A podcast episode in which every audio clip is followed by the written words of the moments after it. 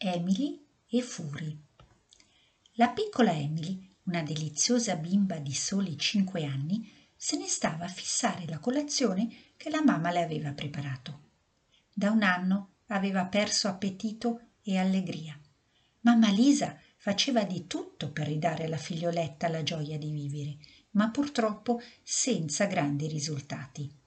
Dal giorno in cui l'incidente in macchina l'aveva costretta su una sedia a rotelle, Emily non era più la stessa.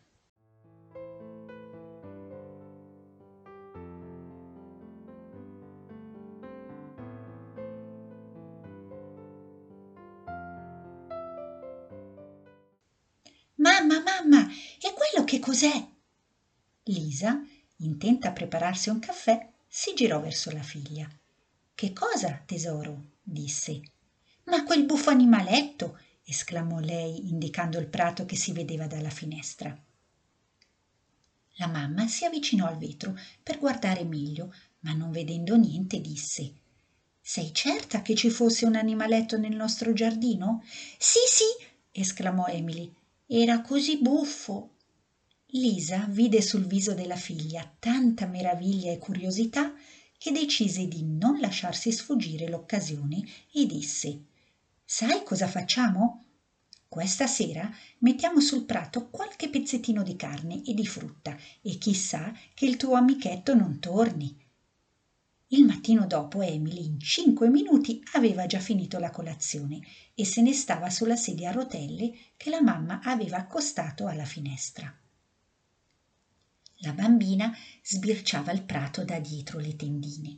Sapeva che durante la notte l'animaletto era venuto a mangiare la carne ed ecco che all'improvviso da sotto il cespuglio di rose bianche sbucò un tenerissimo musetto bruno e grigio con due occhietti vispi e neri e un paio di piccole orecchiette tonde ma quello è un furetto disse la mamma. Deve essere scappato a qualcuno perché è un animaletto che non vive più in libertà. Possiamo tenerlo noi? chiese emily. Chiederò in giro e se nessuno lo reclama potrai prenderlo tu. Nessuno venne a cercare il furetto e così per emily cominciò una nuova vita.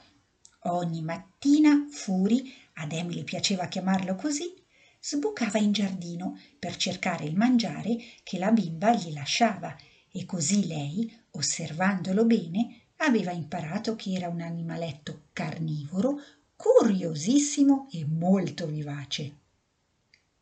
Furi si infilava in ogni buco, annusava sempre l'aria e si accorgeva subito se in giro c'era qualche oggetto nuovo.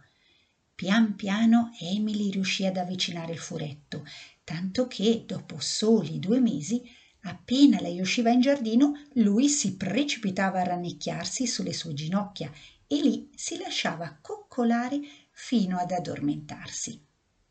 Vivere rinchiuso in gabbia sarebbe stata per furi una tortura. Perciò lisa gli aveva messo in giardino una piccola cesta imbottita per dormire durante la notte All'inizio dell'inverno Furi aveva ormai preso l'abitudine di dormire sulla poltrona della sala e di mangiare in cucina, dove Lisa gli aveva sistemato una ciotolina con acqua e cibo. Fu così che, grazie a quel piccolo furetto, in casa di Emily era tornato il sole. La bimba aveva finalmente imparato a sorridere ancora e aveva ritrovato la gioia di vivere.